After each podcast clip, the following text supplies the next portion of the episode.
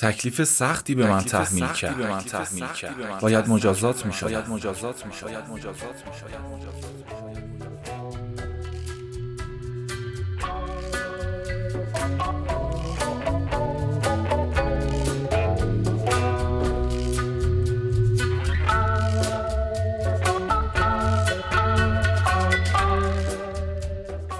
سلام. فرهاد مهرآبادی هستم راوی پادکست سریالی گزنه. من در این پادکست خاطرات تلخ و شیرین نوجوانی زنده یاد جعفر شهری‌باف رو به نقل از خودش برای شما تعریف می‌کنم. همچنین خوشحال میشیم که در پادکست رادیو قجر تایم پیج اینستاگرام و کانال تلگرامی ما حضور داشته باشید.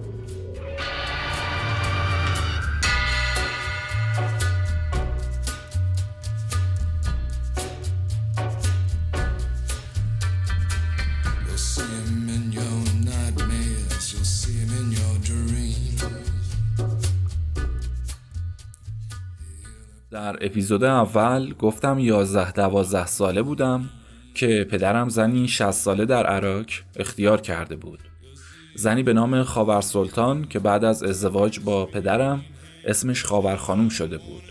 سه تا دختر هم داشت که آخری خانوم سلطان بود همسن و سال من. کمی از پدرم و اخلاق و دلیل ازدواجش در عراق گفتم. همچنین با خاور خانوم یعنی زن پدرم و خانوادش تا حدودی آشنا شدید. بریم به ادامه ماجرا که بیشتر آشناتون کنم.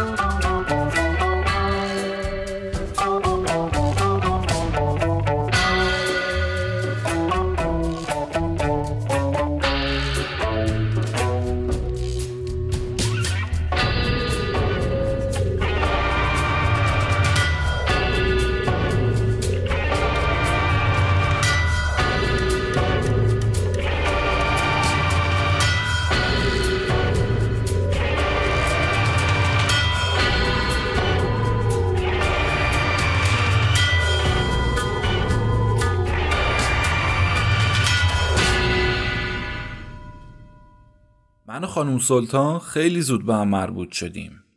صفای کودکانه و بیتوقعی خیلی سری ما رو به هم مخلوط کرد. بزرگسالان یا از ترس ضرر یا از توقع منفعت جوشش اطفال رو پیدا نمی کنن. همه خودشون از دیگری طلبکار می‌دونن. زبونشون کرایه می‌خواد. یعنی باید برای سلام و جواب و تبسم و گفتار و محبتشون ارزش قائل شد. اما اطفال این عواطف رو به رایگان گذاشتن. بدون انتظار پاداش اونو میبخشن. جوشش و برخوردشون تجارتی نیست. معامله پای و تهاتر نمی‌شناسن. خنده و کشش و محبت در آستینشونه. همچنان که در آزردگی و گریه بی اختیارن. زود جوشی اونا موجب زود رنجیشون میشه. عواطف بیریای خودشون انتظار مخالف نمی‌برن. خلاصه که دل مشتاق زود رنج میشه. نزدیک غروب بود که با پدرم از ماشین لاری که یه اتاق سیمی دوازده نفره بود به علاوه 24 تا مسافر به غیر از بار داخلش جای گرفته بود پیاده و رهسپار منزله خاورخانوم شدیم. این بار دومم بود که سوار اتومبیل می شدم. ماشین لاری منظور اتومبیل های شبیه وانت که اطرافشو با تور سیمی می بستن. سرچ بزنید می‌بینید و متوجه میشید. مرتبه اول زمان زنپدر قبلیم جواهر سلطان بود که از قوم به تهران سوار ماشین می شدم. سواری دوج چهار نفره بود که داخل اونم هفت تا مسافر سوار شده بود. جواهر سلطان فتنه انداخت و پدرم منو از مادرم جدا و روانم کرده بود. تا به خاطر میارم سربار کسی نبودم که موجب ترد شدنم شده باشه. با اینکه بیشتر از 8 سال نداشتم پدرم مسئولیت مخارج منو به عهده نمی گرفت. خودم باید کار می کردم و شکم خودم رو سیر می کردم. همچنین باید برای جا و مکان شبم چیزی می پرداختم. جواهر سلطان گفته بود بچه ی نازنین ببه مفخور بار میاد. باید کار کنه و نون در بیاره. مدرسه هم اون برام قدغن کرده بود. همون دو سه کلاس ابتدایی و کافی دونسته بود. می‌گفت سواد بیشتر این بچه رو پررو و بیدین می‌کنه. می‌گفت درس و سواد آب و نون نمیشه. خیلی از بی رو که صاحب جاه و جلال بودن و با سوادایی که سر قبرها قرآن خونی می‌کردن و شاهد ورده بود. پدرم از اون حرف شنوی داشت. نمی‌دونم شاید از پدرم آتو داشت چون سرپیچی از حرف اونو در جرأت خودش نمی‌دید. زن سلیته زود بر شوهر مسلط میشه. کلمه سلیته از های اون زمان بود که از جمله معایبشون به شمار می اومد. اما جواهر سلطان به این عیب و نقص افتخار می کرد. کلمه سلطه هم اشتقاق همین کلمه است. پدرم مانند اسبی که در سلطه راکب قرار گرفته باشه از اون فرمان برداری می کرد. با همه هیبت و هدتش در مقابل اون موشی بود که در برابر گربه قرار گرفته باشه. با یک مختصر سرپیچی حیثیت و آبروش در معرض متلاشی شدن اون قرار می گرفت.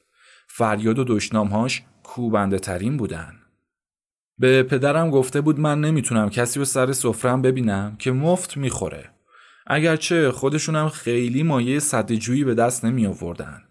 پدرم حرف اونو تصدیق کرده بود چون با دست خالی عزیمت کرده بودن و تو قوم روزگارشون به سختی تمام میگذشت. نوخشک آبزده از بهترین غذای ما بود که با اون شکر خدا می کردیم. وقتی مادرم داشت ظرف پلوی مرغ به این خاطر که خلال بادامش کم بود پرت می‌کرد وسط حیات. لحاف مخمل براش بخارانگیز و شمد نازک سرمازا بود. خلاصه با هر کدوم هزار کفر و ناسزا نسارش می‌کرد. اما تو خونه جواهر نوخشک آبزده رو میبلید. لحاف چلتیکه پاره رو شکر می‌کرد. قدر نعمت بعد از گرفتاری به مصیبت معلوم میشه. ارزش بول آسوده رو مریض شاشبند می‌فهمه. اسب چموش با شلاق رام میشه. جواهر سلطان منو از اون جهت قبول کرده بود که باعث قطع رابطه کلی پدرم با مادرم شده باشه. ضمناً دندون زهراگین دشمنش بودم که باید از ریشه درش بیاره. موقع طلاق مادرم به پدرم یاد داده بود که بچه هاش یعنی من و حسن برادر کوچیکترم و خودش قبول کنه و بگه دوست نداره بچه های سر سفره دیگری بشینن. حسن و همون روزای اول ترد کرده بود. به منم که نمی‌تونست نون مف بده. مادرم خیلی التماس کرده بود که ما رو پیش خودش نگه داره. خرجی هم نخواسته بود اما پدرم قبول نکرد. حسن دو سالش بیشتر و منم نه ساله شده بودم که قانون هزانت مادر سلب می‌شد. آخوند طلاق دهنده مطابق مقررات رفتار کرد و میل پدرم و پذیرفته بود. از قوانین عرف قاسب بیشتر از اونم نمی‌شد انتظار داشت. همه حق کشی ها و ظالم پروریا توسط همین قوانین به وجود میان. غالبا زورگویی و تجاوزات و مظلوم کشی ها در لوای قانون صورت می‌گیره. شرع گفته پسر بعد از دو سال به پدر می‌رسه. حالا اینکه چه پدری در این امر ممنوع یا مجازه بدون توجه مونده. مادرم همه این پیش ها رو کرده بود. گفته بود که اون بچه نگهدار و نون بده نیست و بچه هاشو به گدایی وادار می‌کنه. اما پدرم گردن راست گرفت و تکذیب کرد. گفته بود خرج تمام سال بچه ها مخارج یک شب عیاشی خودشه. این مطالب اخیر رو درست گفته بود. مال خودش و دارایی پدر و مادرش رو خرج عیاشی کرده بود. عرق ده تومنی مجلس سر سفرش خالی می‌شد. فایشه شبی پنجاه تومن روی زانوش می نشست. اما نگهداری بچه ها رو دروغ گفته بود. هرگز اون خرج زن و بچه نداده بود. که در شکر تلخ حسابی متوجه اخلاق و رفتار شدید. تا پدر و مادرش بودن و ثروت داشتن اونا خرج زن و بچهش می‌کردن. بعد از اونم که بیشتر اوقات فرار کرده بود. اهمیتی به زن و بچهش نمی‌داد که مبادا توقعی داشته باشن. اون با خانواده تماسی نداشت تا زن و بچه به مخارج عادت نکنن. اما برای خارج از منزل هر چی ادعا کرده بود درست گفته بود. جمله بیرون روشن کن و تو خاموش کن دقیقا به اون اطلاق می‌شد. اگر با پنجاه نفر قدم می‌زد و به عیش و سرور می‌رفت خرج هر پنجاه نفر اون پرداخت کرده بود. از ننگوارهاش یکی این بود که کسی برای اون دست تو جیبش کنه. پول مفت کار نکرده پدر و نوازش های نابخردانه مادر پدرش رو در ورده بود. عزیز بی جهت و ولخرج و بی فکر بارش آورده بودن. مسئله از ته سوزن داخل میشه از دروازه تونه میره در مورد اون به درستی صدق می‌کرد. پدرش براش زنگ گرفته و خودش مسئول خرجش شد. اون تا بوده فقط خورده و پول دستی گرفته و خرج الواتی کرده. برای بطری شراب شاهانی تا قزوین و برای شیشه عرق کشمش تا صحنه کرمانشاه رفته بود. مظهر بلاحتی که جملات پسراجی پسراجی بیچارش کرده بود. پسراجی که باید پیشا پیش همش راه بره و سایر رفقا بیفتن دنبالش. بزرگ بیجهتی که باید بزرگی و آقایی رو با بزل مال و سرمایه پدر به دست بیاره. حکم حکم اون و فرمان فرمان اون باشه. کسی هم جرأت سرپیچی و جسارت در حضورش نداشته باشه. اظهار کوچکی و ادبی که به بهای خرج شبانه روزی به اون تقدیم کنن یا سفره قمارهای کلانی که به افتخارش باز می‌شد و تا آخرین دینار کیسش رو خالی می‌کردن موارد گرونی که قرضای تومنی دو تومن به اون بدن و همه چیزشو دریافت کنن همچنین قرضایی که سندهای پا به مهر از اون به دست بیارن که بعد از مرگ پدرش هر تومن اونو ده تومن بپردازه یا بدهکاریایی که پدرش همه روزه باید مرافه های اونا رو حل و فصل می‌کرد. اموال و اساسیه و طلالات و جواهرات زنش که در راه پسرهاجیگریاش رفته بود همه رو گرفت و خرج قمار و عرق و فایشه و رفیق کرد. امروز هم که زیرانداز و رواندازی نداشت و نونش دو سه وعده یکی می‌شد تاوان اون روزا رو پس می‌داد. بارستری نشونه حمایت افراط و تفرید در امور آدمیه. چشم احمق شبکور و نزدیک بینه. چون تو تاریکی و دید دور تشخیصی نداره. جملات دم غنیمت است و فردا رو کی دیده متعلق به همین جماعته. دم غنیمت شمارانی که هرگز جز غم نصیبشون نمیشه. برعکس عاقلان که دور و بهتر از نزدیک می‌بینن. با عقیده توجه به آینده که فقط همین نقطه است که باید بهش اعتنا داشته باشن. در وجه تمایز بین این دو گروه همین بس که نادان ضروریات و فدای غیر ضروری و دانا خلاف اون رفتار می‌کنه. چنان که در علم چشم پزشکی هم نزدیک بینی به جوانان و دوربینی مخصوص پیرانه. زن و شوهر یعنی پدرم با جواهر سلطان تصویب کردن که من خودم نون خودم رو پیدا کنم. چاره هم جزی نبود. جواهر دستم رو گرفت و با روزی دو شایی مزد و خرج نهار منو به دکان زرگری سپرد. با قید اینکه همین دو شایی هم به خونه برسونم. زرگر مطابق عادت شغلی مرد خصیصی بود. نونو به صورت طلا حفظ می کرد. وظیفه من مانند نگهبان ایستادن بیرون در دکان و پاییدن جعبه آینه و مشتریا بود. جارو و نظافت داخل دکان رو خودش انجام می‌داد. گاهی اگر داخل دکان می شدم باید موقع خارج شدن گل و خاک کف پا رو تو دکان بتراشم. مبادا چیزی از گرد طلا با اون بیرون بره. گفتم که در شهر قوم بودیم. ها اصولا قناعتی و اقتصادی هن. اون روزا مردم قوم از شستای پهنشون که از بس با اونا پنیر روی نون کشیده بودن شناخته می شدن. استاد منم خصلت زرگری و با خوی قومی جمع کرده بود. خرج نهارم با اون بود اما تا پیش اون بودم هرگز غذای پخته به دکانش نیومده بود. هر ظهر تیکه نونی با اکراه جلو مینداخت که خودش اونو با پنیر خورده بود. دریافت همین نون خالی هم با حساب کتاب بود که گاهی نزدیک ظهر و گاهی به یکی دو ساعت تا بعد از ظهر طول می‌کشید. بسته به این بود که خودش چه موقعی اشتها داشته باشه. اما نماز و الله اکبر ظهرش سر وقت بود. هرچی بود بیمنتر از نون زن پدر بود که با یه قاطق ابرو و نیش زبونش چاشنی کار می‌شد. نون با منت زهر حلاهلم می‌شد. بار منت کمرم و خورد می‌کرد. بهشت و به سرزنش نمی‌خواستم. من از اول گدای متکبر بودم.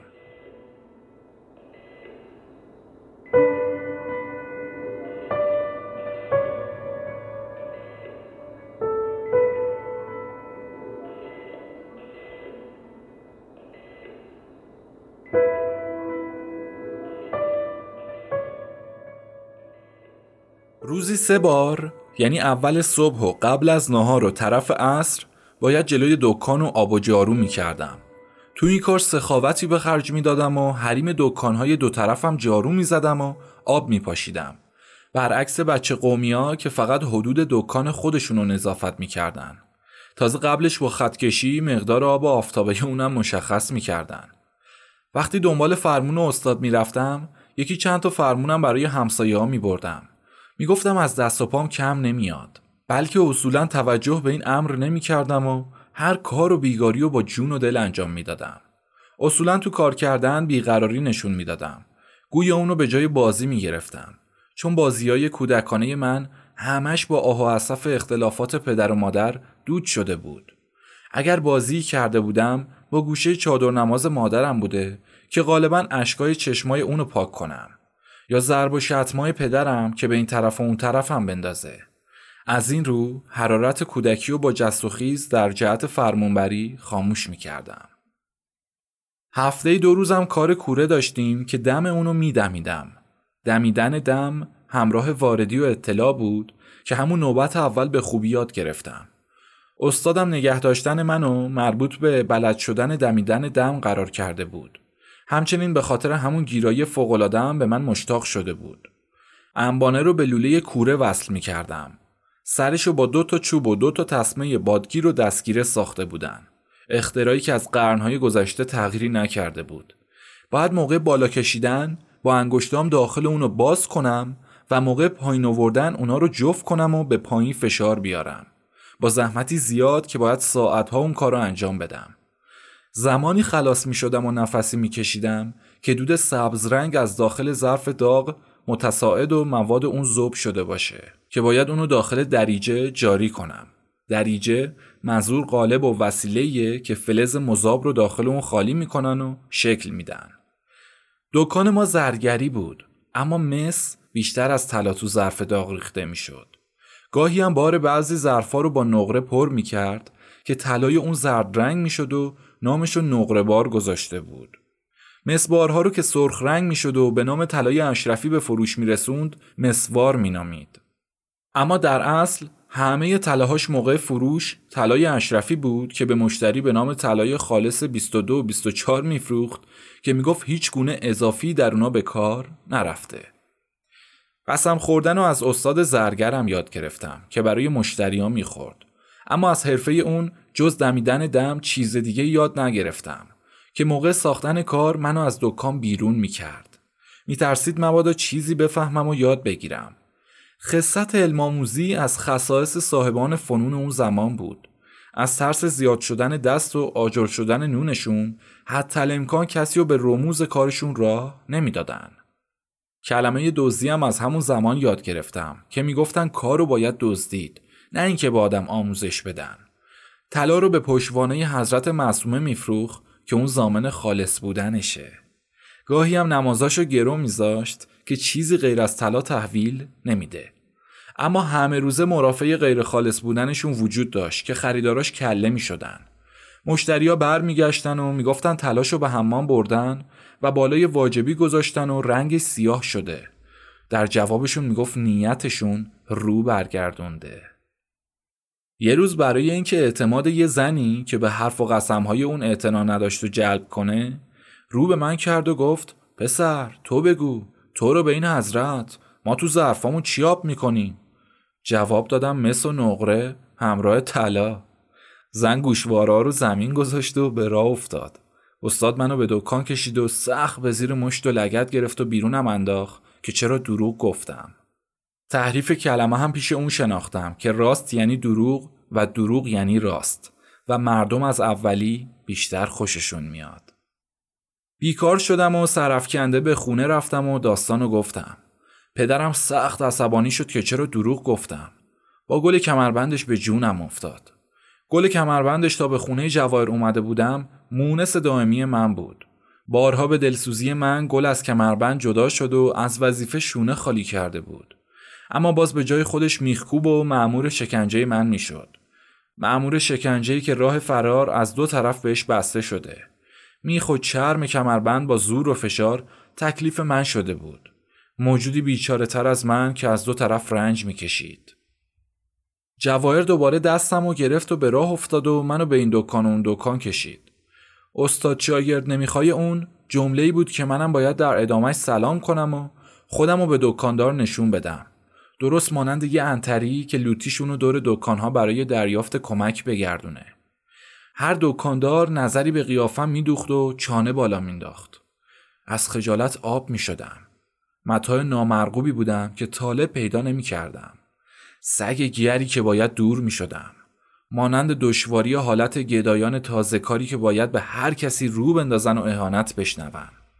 حالت روسپی عشق فروشی که با صد تا بزک نتونه نظر حریف رو جلب کنه. تا آخر که یه حلبی ساز قبولم کرد. فقط به این خاطر که دمیدن دم رو بلد بودم. امتحانم کرد و منو پشت انبانه دم نشوند. از عهده امتحان بر اومدم و روزی چهار شایی خشکه برام مزد قرار گذاشت. یعنی ناهارم با خودم باشه. جوار قول گرفت مزدم و دست خودم نده. گفت خودم با پدرش میایم می‌گیریم. این از اون جهت بود که یه بار یه شایی از مزدم و به مصرف نهار رسونده بودم. یادم اون روز استادم نهار رو با همسایه بغلی خورد و من گرسنه مونده بودم. پس دیگه نمی‌تونستم قابل اعتماد باشم. استادم باید این قسمت رو درک می‌کرد. در اینجا دمیدن دم همیشگی بود. دائما حاویه مسی تو کوره بود و یه چیزی رو به وسیله اون لحیم می‌کرد. زیر لوله سماور حلبیا و دسته هاشون لحیم آفتاب کهنه ها قبل از کارای دیگه بود. در موقع بیکاری باید میخ حلبی درست می‌کردم. حلبی ها رو به اندازه یک بند انگشت ببرم و اونا رو شیپوری به هم لوله کنم. بعد در سوراخ تسمه آهنی کنم و ته اونا رو بکوبم. اونا برای کوبیدن دسته های آفتابه ها به کار می رفتن. وظیفه دیگم پرداخت و برغنداختن آهن کهنه هایی بود که به صورت تشت آفتابه ها در می اومدن. اون وقتا هنوز آهن سفید رسم نشده بود. اشیاء حلبی بیشتر از آهن های کهنه زنگ زده درست می شدن. هر شیعی بعد از ساخته شدن در اختیار من قرار می گرفت که اونا رو به صورت بازاری در می آوردم. باید اونا رو با دوده سیاه کنم و با برس مویی پرداخت کنم و برقشون بندازم. وارون جلوه دادن هم از این کارا یاد گرفتم. همچنین ریاکاری و درویی هم از این استاد یاد گرفتم. این کارم برای این بود که حلبی کهنه رو به جای نو به مشتری بفروشه. اما اینم سلوات از زبونش نمیافتاد و منم به این کار مجبور می‌کرد. تکلیف دیگه هم بدتونه کردن دور آفتابه ها بود. اول این کارو چند روزی جلوم انجام داد تا یاد گرفتم. یه نوع خاک و به نام مل یا روغن بزرک مخلوط می‌کرد و دور لبه پایین آفتابه ها میمالید تا آب بندی بشن. درستش این بود که اونجاها رو لحیم کنه. اما اثرش باز و به اصطلاح سرهمبندیش می‌کرد. لحیم وقت و مصرف بیشتری می‌برد و این کار به صرفه تر بود.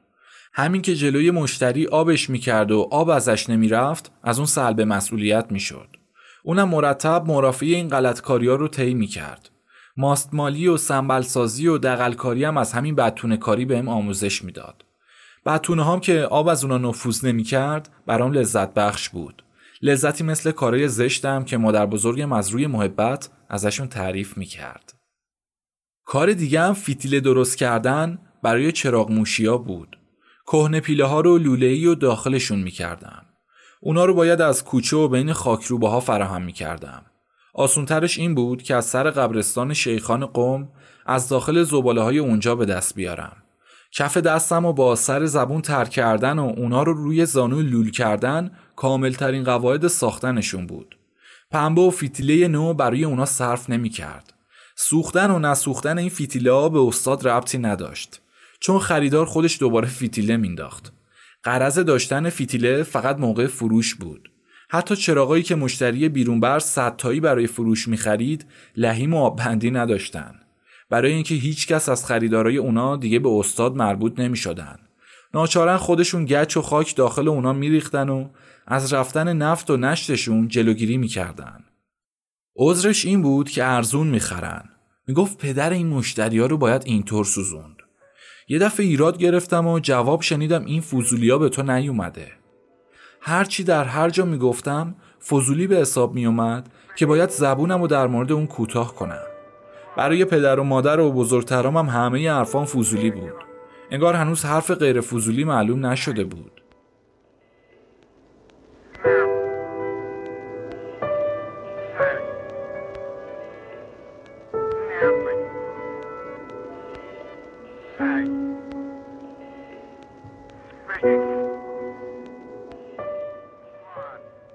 از روز اول ورودم به این دکان میشنیدم که اطرافی ها از استادم درباره اختراعی سوالاتی می‌کنن.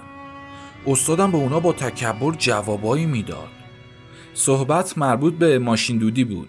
ماشین دودی و من تو جاده حضرت عبدالعظیم سوار شده بودم. یک آتیشخونه و چند تا اتاق داشت. می‌گفتن سماورش که جوش اومد راه میره. ولی برای من مطلب مهمتری وجود داشت. از قرار معلوم استادم گفته بود که اونم می‌تونه ماشین دودی درست کنه.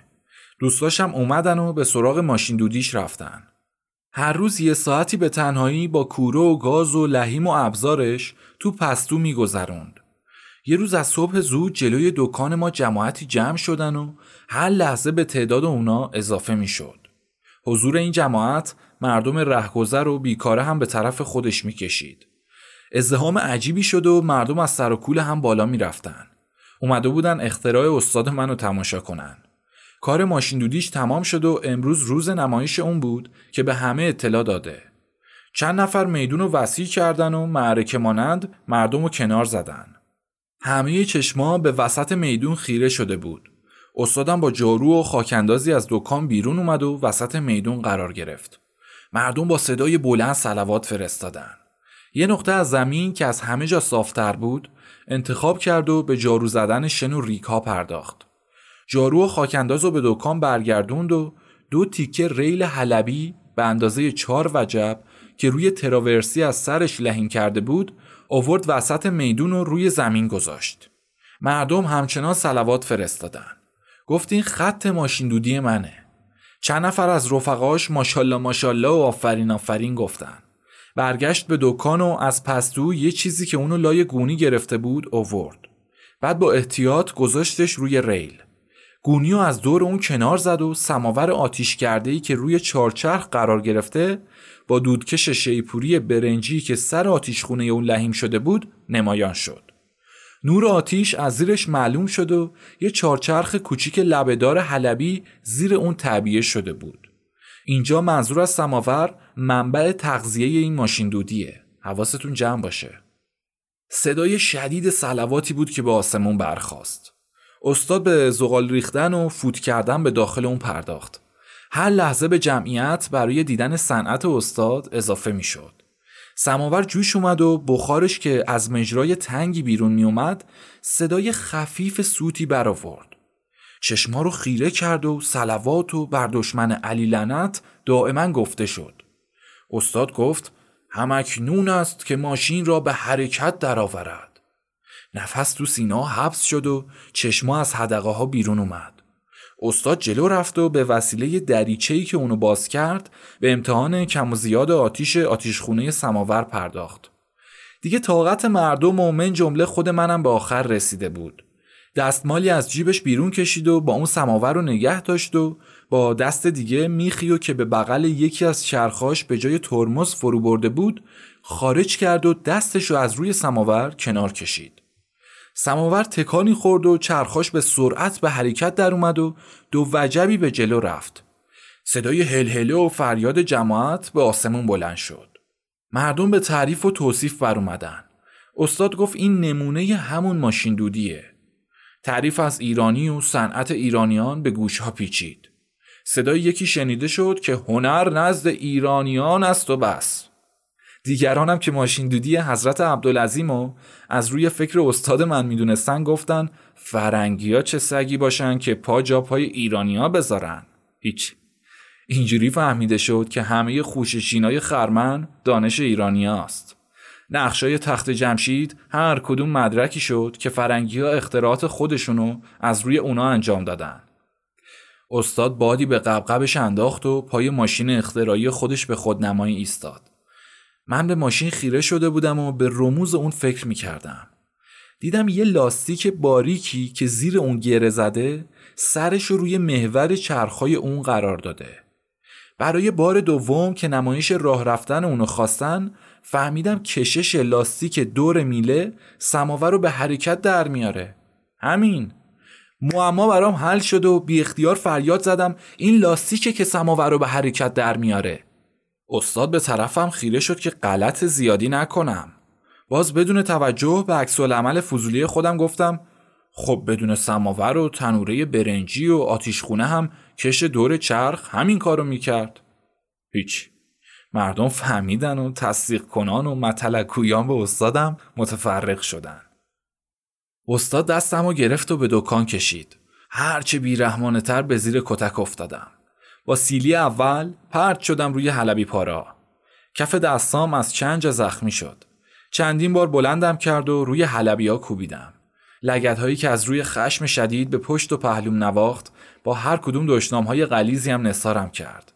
کتک ناهمواری که تا روزها آسوده نفس نمیکشیدم و لنگ لنگ را می‌رفتم. این فقط اون نبود که همه استادا ناهموار می‌زدن. انگار با شاگردا خصومت دیرینه ای داشتن که بجز با کتک زدن تسکین نمی گرفت.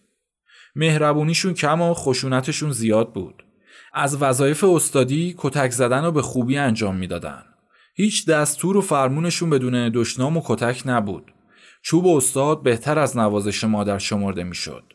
یادم سر مشق نوشتن و خط درشتم تو مدرسه تنبیه شده بودم که حکایت جور استاد به از مهر پدر شد. کتکاشون دلیل نمی‌خواست اما کتک من در این نوبت دلیل موجه داشت. فضولی بیجا کرده بودم. مشتشو باز کرده بودم. باد و ورم اختراع و صنعتگریشو فرو نشونده بودم. حقیقتی رو به زبون آورده بودم که باید پنهان می‌کردم. مزد اون روزم به هدر رفت و از دکان بیرونم انداخت. هیچ دوباره بیکار شدم. الان با چه روی می‌تونستم با پدرم برخورد کنم؟ درد ملاقات اون پیش کتکای استاد هیچ بود. کتکای اون بیمهاباتر از دیگران بود و سخت مینواخت. مخصوصا اگر خبر محرومیت از چارچایی درآمد روزانه رو میشنید. چارچای اجرت من کمکی بود به مخارج اونا. با اون نیم من نون خشک گدایی میخریدن. هنوز شب نشده خودش میومد یا جواهر رو میفرستاد و دریافت می‌کرد که مبادا چیزی از اونو به مصرف برسونم. ناهارم از همون نون گدایی بود که چند تیکه سهمیم بود و تو جیبم میذاشتم. این نونا رو گده ها با دریوزگی به دست می آوردن و یک سوم قیمت میفروختن.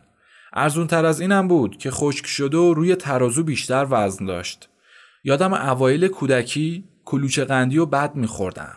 حالا این نوخشکا برام باقلوا بود که جویده نجویده میبلیدم. فقر و توی دستی چشم اونا رو تنگ و شکم منو فراخ کرده بود. پرخور و شکم تقار خونده می شدم که یه نونوایی نون و یه مشک پر از آب می‌خوام. جواهر هر لغمه منو با بدرقه نگاه می‌کرد. بزرگترای اونم با سقلمه به پدرم نشون می‌داد که ببینه چطور می‌خورم. می‌گفت از روزی که من پا به خونه اونا گذاشتم نون به نونشون نمی‌رسه. تا مادرم بود همیشه از شکم کوچیکی من تعریف می‌کرد و غذا رو با التماس و قربون صدقه بهم می‌داد. همچنین از پا قدمم همه جا می‌گفت از ساعتی که بادم به شکمش افتاد روز به روز زندگیشون بهتر شد و رو به ترقی رفتن. حالا جواهر لغمای منو کله گربه ای می‌دید و پاقدم منو نفرین می‌کرد. زن پدر بود و محاسن و معایب می‌دید. دیده یه دوست و دشمن هر دو دچار خطای باسره میشن. گرگ چوپان نمیشه. زن پدرم مادر نمیشه. باید خبر میبردم که پول نونشون قطع شده. خداوندا از این خبر چه اتفاقی میافته؟ پدرم با من چه معامله ای می کرد؟ جواهر چطور به آتیش غضب پدرم دامن می‌زد؟ آسون گرفتن ماجرا جایز نبود و باید هر چه زودتر به خونه برم و داستان رو بیان کنم. ظهر فرا می رسید و جواهر با پدرم برای دریافت روزانه من مراجعه می کردن. مطالب مخالف به گوششون رسیده که مشکل دشوارتر می شد. خشونت طبع پدرم این روزا به نهایت رسیده بود. جزئی ترین اتفاق به شدت عصبانیش می‌کرد و تلافیشو سر من در می آورد. از اونجایی که سختی به قایت و پریشونی به نهایت می‌رسه آتیش گرسنگی از داخل خود آدم و از خارج دیگران رو میسوزونه فقر رو نداری فرشته رو شیطان می‌کنه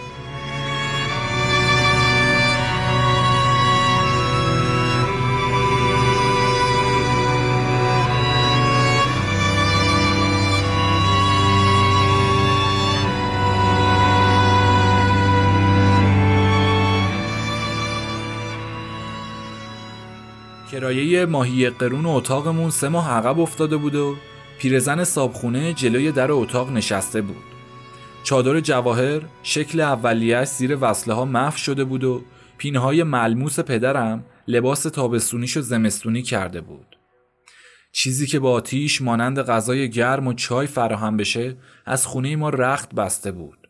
نون تازه و بیات به صورت آرزوها در اومده بود.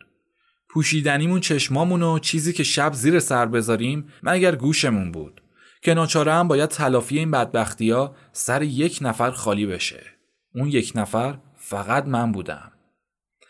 از خبر اخراجم گل کمربند پیاپی دور سر پدرم به گردش در اومد و به جونم افتاد. جواهر می‌گفت استادش از رنگیش خیلی تعریف می‌کرد. لابد دزدی چیزی کرده که انداختش بیرون. پدرم حرفشو تصدیق می‌کرد و برای اینکه دیگه دزدی نکنم محکمتر می‌زد. جواهر می‌گفت بچه دزد نباشه بهتره. پدرم می‌گفت از زیر دست منم بچه دزد جون سالم به در نمی‌بره. کمربند و محکمتر می‌زد. در بیشتر کتک خوردنهای من جواهر به عذر نیومدن دلش اتاق ترک می‌کرد. اما معلوم بود برای اینکه واسطه نباشه و بیشتر کتک بخورم این کارو می‌کرد. جهان گشته ای بود که ظاهرسازی خوب می‌دونست. پدرم هم همیشه گول ظاهر خورده بود. دشمنی های بزرگ غالبا تو لباس دوستی انجام میشن. چه زواهر فریبنده ای هستن که پوشش عیوب باطن آدما میشن. نیش و زهر افعی در پس قیافه دلپسند اون نهفته است. سموم کشنده رو در لفافه کپسول میدن. جواهر پدرم و به امید پسرش مشدی قاسم به قوم کشیده بود که اونجا دکان خشکپزی داشت. دکانش زیر گذر آبدین بود که یه روزم جواهر منو برد و نشونش داد. پسرش از چهل سال بیشتر بود و سومین فرزند خودشم به دنیا آورده بود. واسه تطمیع پدرم گفته بود پسرش جورشون رو خواهد کشید. اما اون از اولین ملاقات رو برگردونده بود. در اصل جواهر از طبع مفخوری پدرم استفاده کرده بود. پدرم تا دیگه با مادرم برخورد و ملاقات نکنه از تهران با این امید دور کرده بود. اینم به خاطر عقده و وحشتی بود که از مادرم در دلش داشت.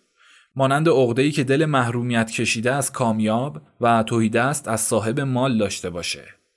تا اون حد که حتی ذکر نام مادرم به آتیش میکشیدش. عشق پیریش به رسوایی کشیده و تو شست سالگی به شوهری سی ساله رسیده بود. پدرم براش مانند طفل یکی یه بود که دائما حراس از دست رفتنشو داشت. اونو از زنی 22 ساله جدا کرده بود و حتی امکان باید از هم به دور نگهشون می داشت. تو تهران هم هر روز اونو از محله‌ای به محله‌ای می‌کشید. مثل گربه ماده‌ای که بچه هاش تأمین ندارن و از خونه‌ای به خونه‌ای بکشه. پیر بود و افسرده نفس. مرد جوون قلب مردش و مسیحایی می‌کرد. قصب حقوق دیگری کرد و تو مرارت افتاده بود. برای دزد گردآوری اشیاء مسروقه آسونه. اما حمل و استفادهش دشواره. ناچارن اوضاع به بدترین وضع ممکن رسیده بود.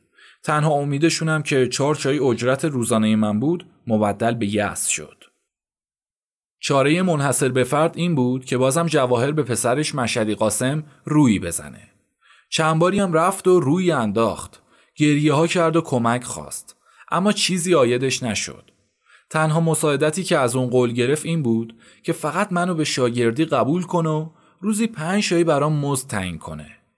اونم به این شرط قبول کرد که دیگه مزاحمتی نداشته باشه و خودشو به اون نشون نده.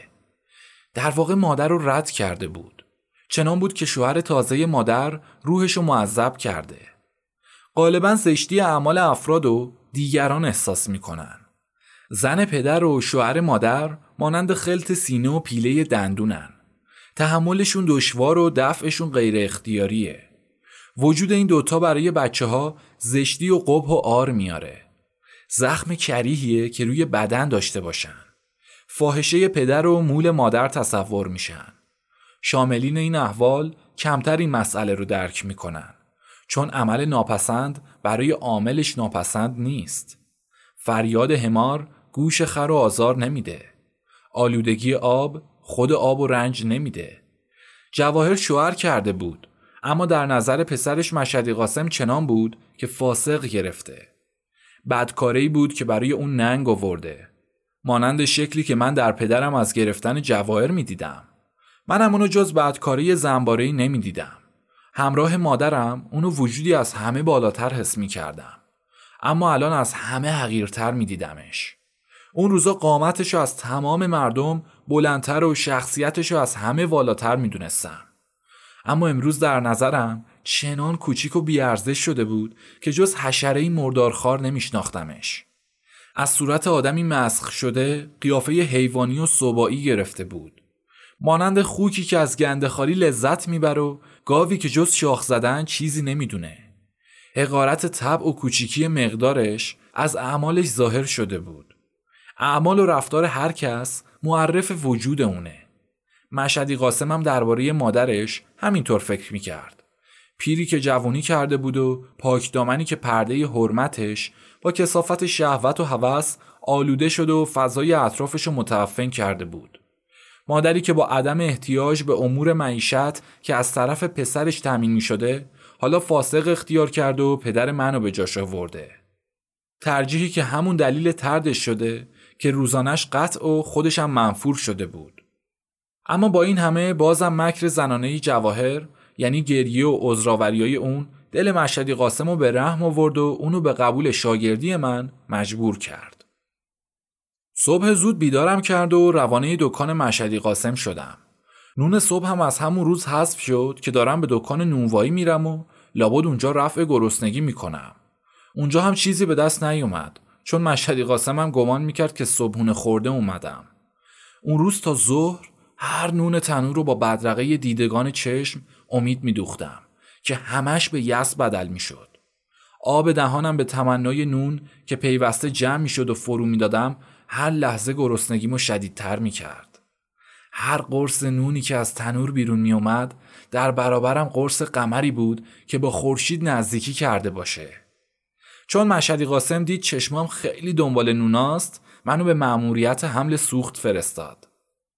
انبار سوختش تو کاروانسرای مجاور دکانش بود که باید از اونجا با کول کردن بیارم. برای این کار گونی بزرگی دستم داد که از قد خودم بلندتر بود. شاید برای مصرف چند روز دکان در اون صبح تا ظهر مواد سوخت رو به کول کشیدم. گونیا باید لبالب باشه چون سرخالی اونا رو قبول نمی‌کرد و می‌گفت زیر در روی رو نباید یاد بگیرم. سوخت دکانش هم مانند سایر دکانهای خشکپزی از پشکل گوسفند تأمین می‌شد. باید بعد از پر کردن به یکی التماس کنم تا کمک کنه گونی و پشتم بذاره. خالی نکرده برم میگردوند که چشم چرونی به نونا نداشته باشم. نونای کوله و تو تنور ریخته ها رو که بعد از نونای سالم بهشون امید میبستم خودش می‌برد و توی تقار آب نونای خیس کرده مینداخت. نیمه روز بعدی گذشت اون نصف روز که همش در حسرت و ناامیدی گذروندم. مانند عذاب و حسرت گوسفند گرسنه‌ای که دائما از جلوش علف تازه حمل کنن. معنی جهنم و همون نصف روز فهمیدم که چیزی جز حسرت و ناامیدی نیست. بیچاره اطفالی که بزرگترها به خواستهاشون بیتوجهن. امری که برای اونا جنبه حیاتی پیدا می‌کنه در نظر بزرگترها بی اهمیت ترینه. چشم و دلسیری و قناعت و خصت خودشونو از اونا توقع می‌کنن. حسابگریشونو از اونا می‌خوان. تبدار بی اشتها همه رو بی اشتها می‌خواد. چون از رغبت به تمام اطرافیا رنج می‌بره. پدر توقع کودک و واسه وقت دیگه ای میذار و مادر خواهش اونو امروز و فردا می‌کنه. بی خبر از اینکه هر لحظه از این وعده ها برای اون مانند سالی میگذره. لذت کودکی در خواهش دل و انبساط به دست آوردنه که اینم با قفلت بزرگترا محو میشه. چه رنجاور بود کودکی من که از مواهب اون فقط محرومیتاشو به خاطر دارم. روزای اول کارم نظافت پیوسته دکان، آب و جارو، بیرون کشیدن سوخت، حمل خاکستر به خارج، آوردن آب و علک کردن آرد بود. گاهی هم جواب دادن به مشتری و کشیدن نون تا کم کم زرنگی و کارآمدیم دیده شد. سنگای ترازو رو تونستم بشناسم و امانت و دست پاکیم مورد امتحان قرار گرفت. از این به بعد موظف به ترازوداری شدم تا مشدی قاسم بهتر بتونه به کار تنور و نون پختن بپردازه. امتحان امانت من به آسونی انجام نشد چون یه دفعه یه سکه شاهی سفید تو آرد انداخته بود که موقع علک کردن تحویلش دادم. یه بارم برای خریدن شیره چهار شایی اضافه تر داد که پسش آوردم. البته این موارد رو پدرم حالی می‌کرد که داشته امتحانم می‌کرده. از این به بعد کارم فقط ترازوداری شد که نباید از اون جدا بشم. چه تحسین و آفرین هایی می‌کرد وقتی می‌دید حتی موقع ناهار بازارشم با تمام شلوغی و ازدهام مشتریا به خوبی از عهدهش بر اومدم و با شادمانی و نظم و حواس جمعی خاصی کار می‌کنم. پایین اومدن من از دکان فقط زمانی بود که برای دستشویی تا کاروانسرا می‌رفتم و برمیگشتم.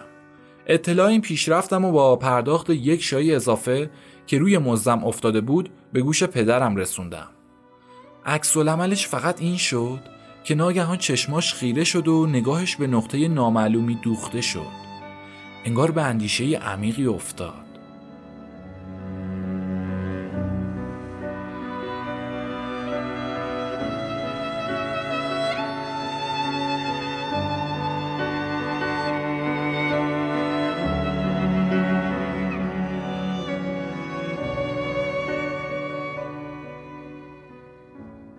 فردای اون شب پدرمو که خلاف همیشه موقع خروج من از خونه خواب بود دیدم که لباس پوشیده و اونم آماده ی حرکته. وقتی به کوچه رسیدیم سرشو جلو آورد و صورتمو بوسید. با آهنگی که تا اون زمان چنان نوازشی ازش ندیده بودم گفت آفرین پسرم. پسر زرنگ خوبم که هر جا میره همه از خوبی و زرنگیش تعریف می‌کنن. اضافه کرد و گفت اما امروز می‌دونی باید چه کار کنی؟ جواب دادم باید زرنگی بیشتری داشته باشم. گفت اون به جای خود. اما مطلب مهمتر اینه که باید هر زمان فرصتی پیدا کردی و تونستی. یعنی وقتی دیدی که مشهدی قاسم نگاهت نمی‌کنه یه شایی 100 دینار از فروشی که می‌کنی برداری. بعد یه جایی مخفی کنی و شب به من برسونی. با توجه هرچه بیشتر که کسی مواظبتت نکرده باشه. درباره این موضوع به جواهر سلطانم نباید چیزی بگی. وقتی از هم جدا می شدیم لحن صداش تغییر کرد. خشک و آمرانه با تاکید گفت اگرم کسی از کارت سر در آورد سر تو روی سینت می‌ذارم.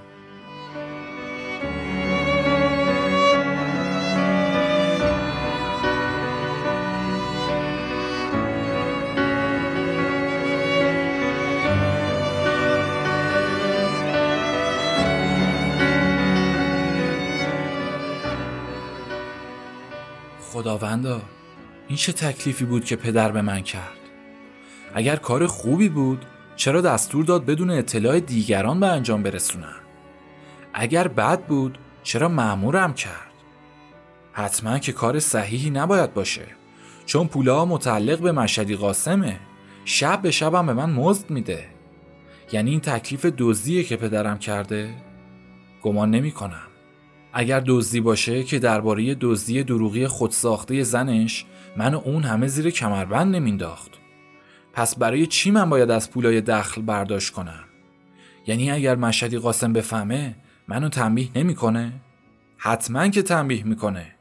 پدرم کار نکرده رو که اونطوری کتک بزنه مشهدی قاسم کاری کرده رو چه خواهد کرد؟ پروردگارا اگر نکنم چه کنم؟ شب جواب پدرم رو چی بدم؟ دیشبم چند تیکه ترکه کلوف کنار اتاق گذاشته بود. حتما برای منه که اگر پول نبرم کارم شده.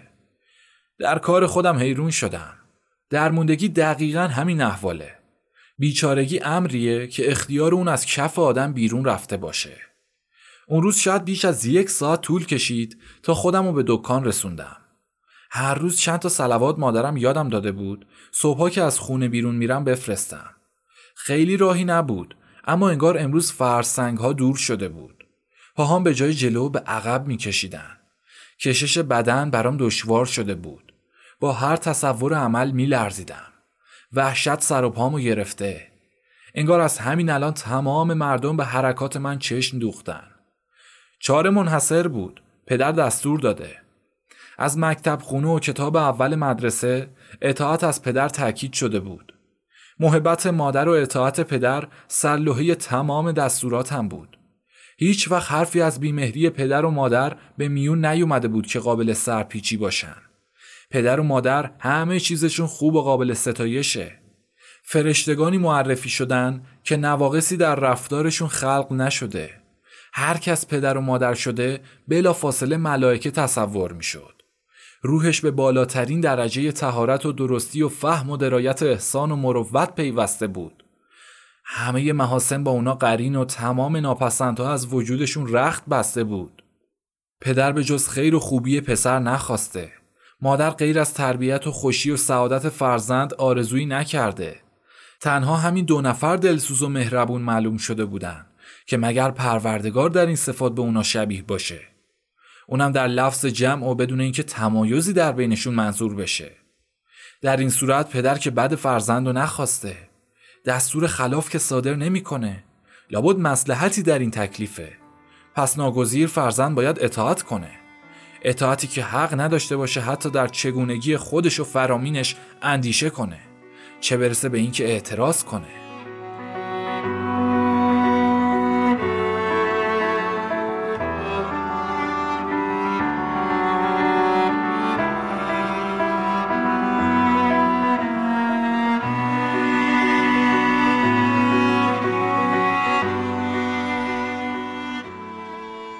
به قاضی رفتن بوده که طبع بشر رو به شنیدنشون عادت دادن. مطالبی که جز مشتی کلمات فریبنده نیستن. کلماتی که خود گوینده هم به اونا معتقد نبوده. در اداش فقط به خاطر نظم جامعه تعصب به خرج میده. جملاتی قراردادی که نسلها به هم دست به دست می‌کنن. سرابهایی که با اون خودشون و اعقاب و اخلاق و فریب بدن.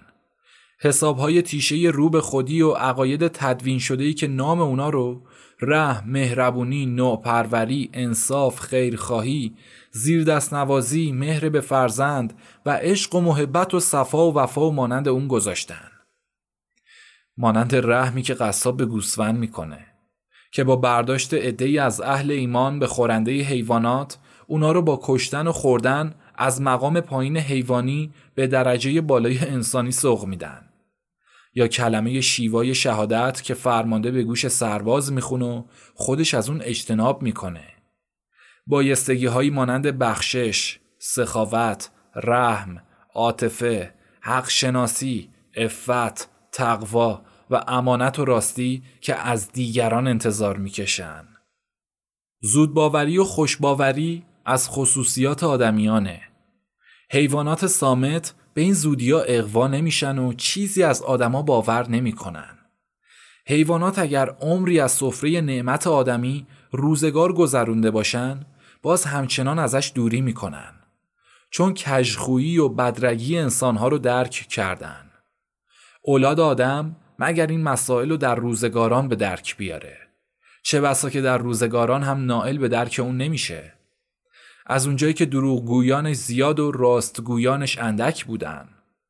مادر من تا زمانی که اوضاع و احوال بر وفق مرادش بود و می‌تونست تحمل کنه منو فرزندی دلبند می‌خوند که لحظه دوریم براش غیرقابل تحمل بود. اما همین که حالات مخالف اون ظهور کرد یعنی بیوفایی شوهر و عدم تمتع و قلبه هوو و نبودن تأمین معاش به اون رو آورد بیرحمی تمام ولم کرد و در اختیار دشمنم گذاشت. پدرم هم همین که فقر و توی دستی بهش غلبه کرده و معاشش به خطر افتاد نه تنها عاطفه پدری از یادش رفت بلکه خوی بیرحم ترین در رندگان رو گرفت و به مقبوه ترین عمل وادارم کرد. در حالی که هر کدوم نام اونو مسلحت و خیری گذاشتن خودشونو به نوعی مبرا کردن. قوانین و قراردادهای اجتماعی که بنا به حفظ قانون حاکمیت قوی بر ضعیفم سهه به قول و کردارشون گذاشته و همچنان در ملکوت مادر و روح القدس بودن پدر اصرار داشتن. اندک اندیشه ناشایست و درباره اونا محکوم کردن. فرزندان رو به قبول مسلحت بینی و اطاعتشون وادار کردن. شغال خروس و تومه می‌کنه چون از آواز اون خوشش میاد. سگ گربه رو میدره چون از فرط علاقه به اون از خود بیخود میشه. گربه موش و غذا می‌کنه چون از بس به نوع اون عشق میورزه. مانند اون کلفتی که بچه اربابشو می‌کشه و کوفته می‌کنه و می‌خوره. در پاسخ معاخزه میگه از بس به اون محبت کرده ازش سیر نمی‌شده. می‌خواسته اونو قسمتی از وجودش کنه و با اون پیوستگی دائم داشته باشه.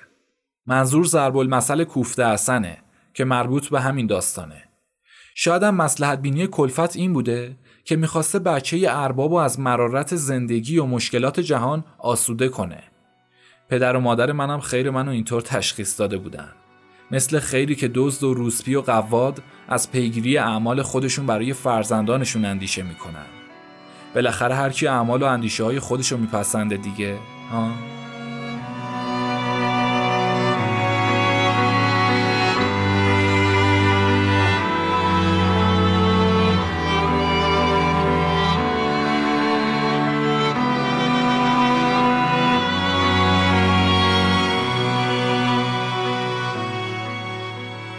یه مریض تبدار خودمو به دکان رسوندم.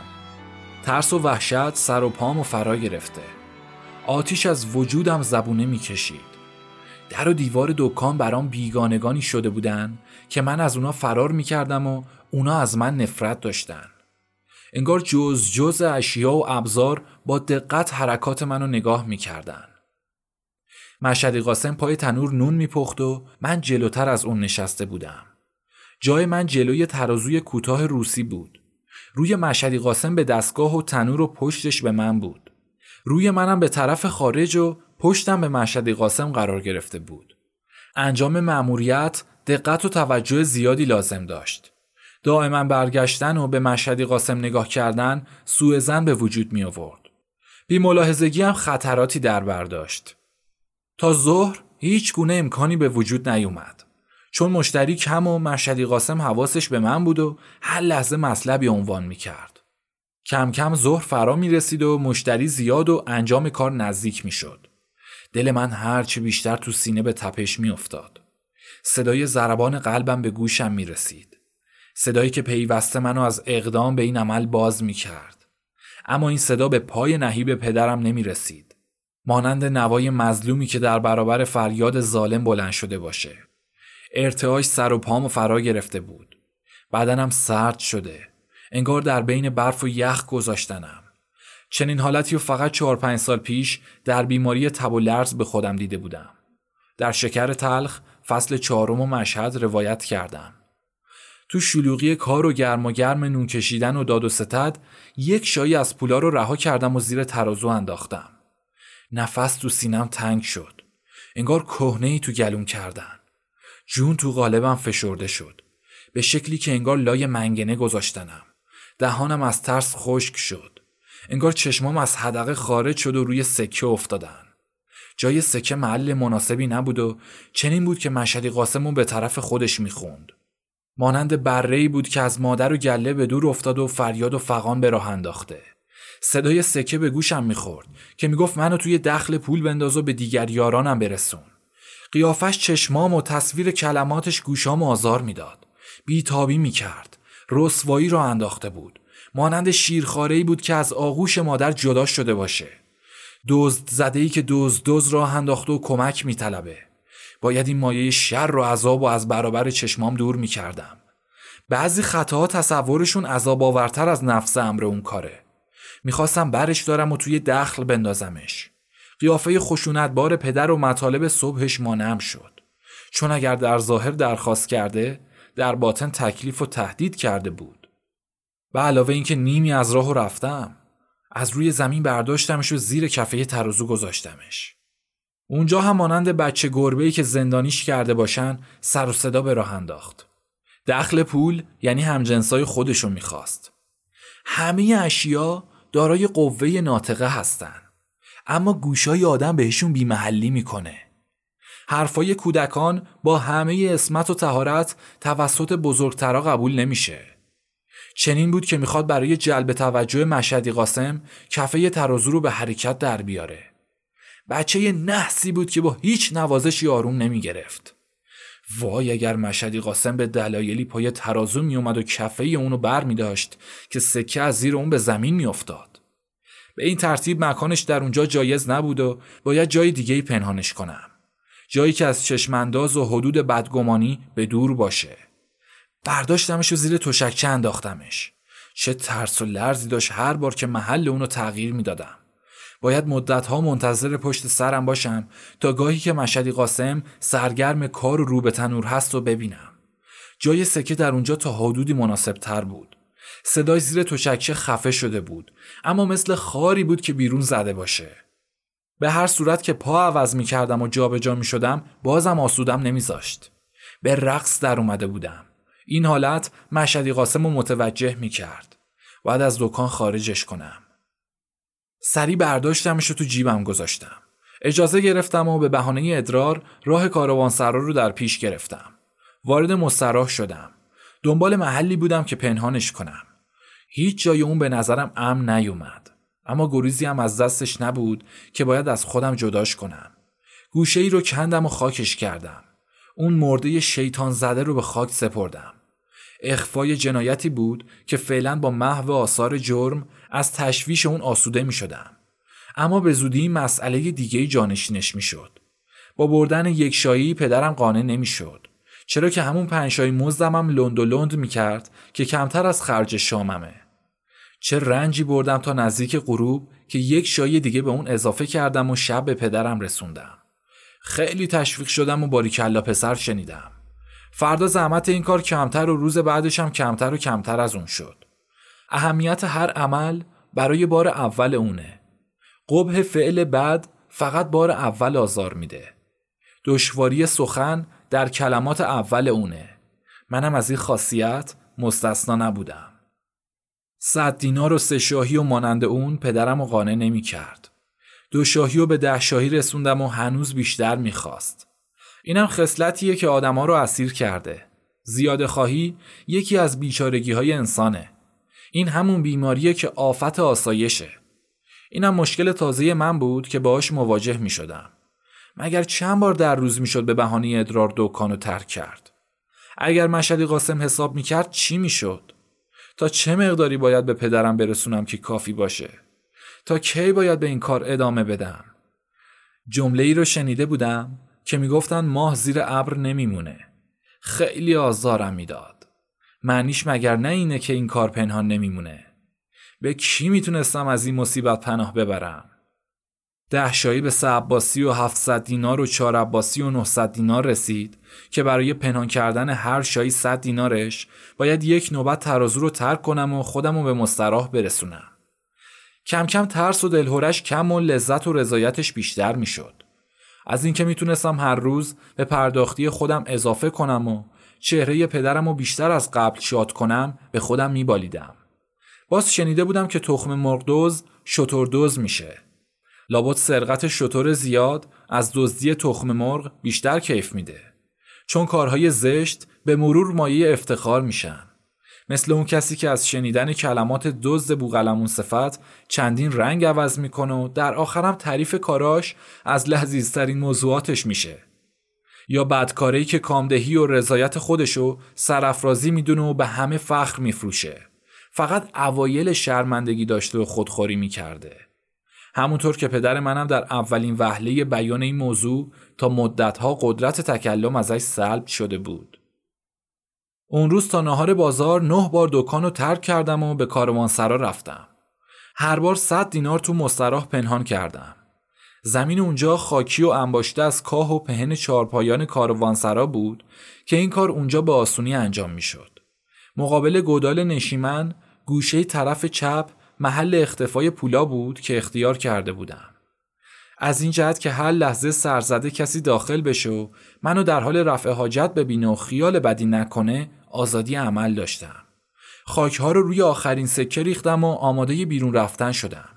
از پشت در صداها و رفت و آمدهای مختلفی رو احساس کردم که غیر معمولی بودن. دلم فرو ریخت و در جای خودم میخکوب شدم. چهره خطر مانند تصور جن تو تاریکی در اطرافم حس می‌شد. خطاکار هوشیار میشه. گربه دزد خطر رو قبل از وقوع احساس می‌کنه. حس ششم گناهکار قوی تر از سایر حواسشه. دلهوره کشندهی بهم چیره شد. توقف بیهوده و خارج شدن غیر ممکن بود. واضح بود که این همه آدم همه برای غذای حاجت نیومدن. تحمل و توقفم طول کشید. در مستراح به صدا در اومد و با گفتن اهن پاسخ دادم که کسی داخله. یکم دیگه پا به پا کردم و وقت گذروندم. صدا تکرار شد و در پیچ و تاب افتادم. از هر زاویه مستراح دنبال راه فرار بودم. اما جز ناامیدی نتیجهی به دست نمی آوردم. از چاکهای تخته در مستراح بیرون رو نگاه کردم. چند نفر که بیشتر از کمر به پایین اونا پیدا نبود پشت در پا به پا می کردن. تنها چارم این بود که ناگهان در رو باز کنم و پا به فرار بذارم. اما مثل اینکه وزنه ای پاهامو به زمین میخکوب کرده بود. به زحمت در رو که انگار اونم به من ترحم کرد و از باز شدن خودداری می‌کنه باز کردم و خودم رو بیرون انداختم. دو نفر در طرفی و دو نفر از طرف دیگه خودشونو کنار کشیدن و راهو باز کردن. مشهدی قاسمم پشت جرز یکی از طویله کمی کرده بود. دستای همه پشت سرشون قرار گرفته بود. کاروان سرادار و چند تا از حمالای اونجا به این ترتیب خروجی و اشغال کرده بودن. سر چوب کلفت یکی از اونا از بین پاهاش به نظرم رسید.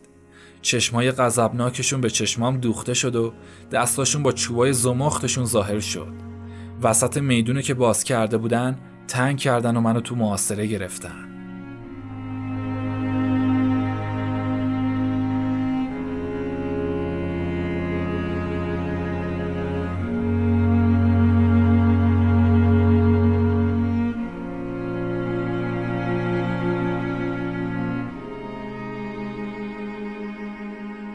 حالتی و یه بار موقع شکار سگی که داخل مسجد نزدیک خونمون شده بود دیده بودم. سگی که از سرما به مسجد و زیر منبر پناه برده بود. اهل محل خبر شدن و هر کدوم با چوب و سنگ و وسیله خودشونو به مسجد رسوندن. خروجی و بستن و چند نفر آماده حمله به سگ شدن. سگ احساس خطر کرد و به محراب گریخت. دنبالش کردن. پناه به زاویه سجدگاه برد. هجوم آوردن. بیچاره شد و به خودش پیچید و ملتمسانه به استمداد بر اومد. سنگش زدن. فریاد کشید و هر چه فشرده تر به زاویه پناه برد. نتونستن بیرونش کنن. چوب بلندی آوردن و به پشت و پهلوش فرو بردن. پرید بیرون و دنبالش کردن. خواست از مسجد بیرون بره. سر راهش رو گرفتن و به هر طرفی که رفت دنبالش کردن. در تنگنای معاصره انداختنش و زیر ضربات چوب گرفتنش. فریاد زاریش به آسمون برخاست. افراد دلیرتر شدن و ضربات و شدیدتر و پیوسته تر کردن. خون از اطرافش بیرون زد و آجرهای کف مسجد و رنگین کرد. گناهش غیرقابل بخشایش افتاد و قتلش واجب شده بود. بر جماعت وظیفه شد که ثوابی از این جهاد مخصوص به دست بیارن. سگ هفت جون داشت و با این صدمات از پا افتاد. دو شاخ و سیخ آهنی از دکان نونوایی آوردن. یکی در دهانش که فریاد می‌کشید کردن و تو حلقومش فشردن یکی هم تو چشماش کردن و با یه کهنه دمشو گرفتن. همچنان که هنوز جون داشت و ناله التماس از هنجره دریدش میومد تو چاه مستراح انداختنش. حالا منم سگ ملعونی بودم که باید به عقوبت هم برسونن. یکی از افراد کاروانسرا جلو اومد و مچ دستم و گرفت. دیگری با چوب به قلم پام نواخت. در تو اندرونم پیچید و به فریاد بر اومدم. مشهدی قاسم در مسترا و باز کرد و سر مخفیگاه پولا رفت. اونا رو بیرون آورد و به شمردن پرداخت. مثل اینکه موقع پنهان کردن از لای در نگاه کرده بود. گفت 900 دینار گذاشته اما باید بیشتر از این باشه. دیگران هم حرفشو تصدیق کردن و بازم به جستجو پرداختن. محل دست خورده فقط همون نقطه بود. جیب و بغل و درز و سجافهای پیراهن و شلوار و داخل کفشم و گشتن. حتی دهانم هم گشتن. اما باز گفتن باید بیش از اینا باشه. به بازجویین بر اومدن. قسم خوردم. گفتن دوز از این قسم ها زیاد می‌خوره. گرفتن اما حلقه وار احاتم کردن و به پرسجوهای مختلف بر اومدن. هیچ کدوم از جوابای من قابل قبول نبود. هر کس با ضرباتی جواب دلخواه خودشو طلب می‌کرد. شنیده بودم کلیمیا بچه مسلمونا رو محمدی می‌کنن. یعنی یه بچه رو از مسلمونا میدزدن و اسمشو محمد می‌ذارن. بعد محاصرش می‌کنن و با سوزن بزرگ بهش حمله می‌کنن. هر زمان یکیشون به بچه پناه میده. چون رو میاره اونم به تنش یه سوزن دیگه فرو می‌کنه. منم یه محمدی شده بودم که به هر کدوم پناه میبردم صدمش سختتر از قبلی می‌شد. نه ارضا نمی‌شدن. دزد گرفته بودن و باید به مجازاتش برسونن.